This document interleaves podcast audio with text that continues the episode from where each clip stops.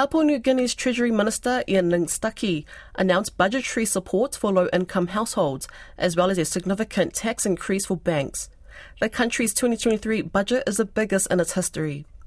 The 24.5 billion kina, or 6.8 billion US dollars, which includes a deficit of 1.34 billion US dollars, is the biggest in the country's history.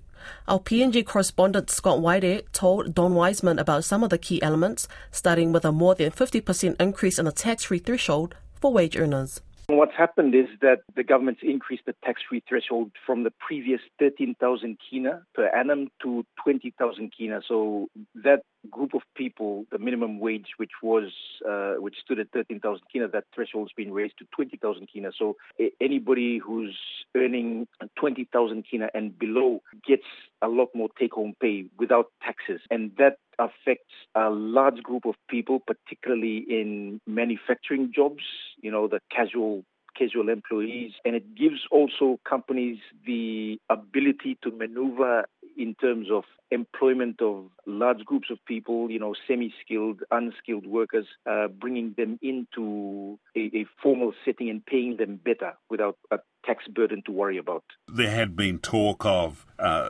the need to do something about the Electoral Commission, particularly to allow it to do things like properly prepare for elections.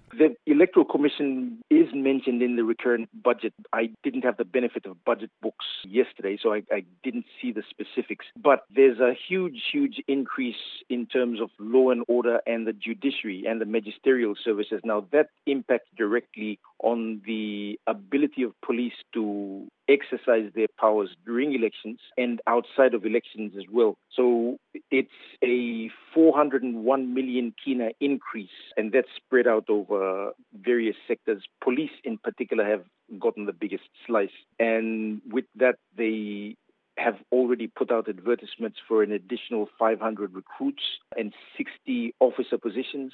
And that number is expected to increase from the current 5,000 that we have right now to about 7,000, 7,000 plus in 2026. Now that's that's a target, and it appears that there's commitment in the budget and as well as commitment from the RPNGC to begin recruiting, uh, and that's that's already happening. So the other th- significant thing of note is the ICAC, the Independent Commission Against Corruption, that's also received funding now. In previous budgets, it hasn't received the funding that it needed. It was set up, but it, it the funding. So with this budget, it's received funding for its functions. Now, there's always been controversy about the district funds that MPs get paid directly to spend at their discretion. But yes. now the government has now created a second fund uh, and it's supposedly that meant to go into infrastructure, but the MPs again will have full control, will they?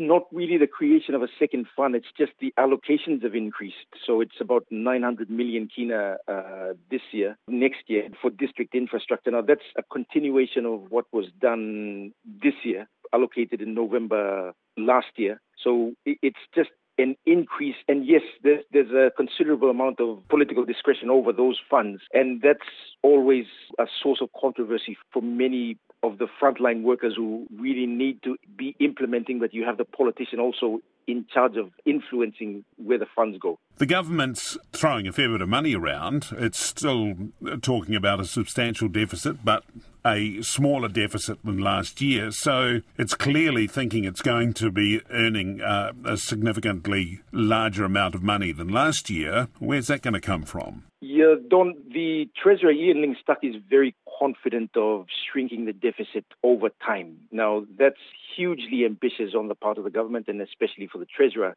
Uh, and for next year, he's looking at two key areas, and one of those one of those areas is the well, several key areas actually, not two, but one of those areas that pops out in front is the 200 million that's coming from an increase in taxes on the banking sector. And, and that is a huge, huge increase.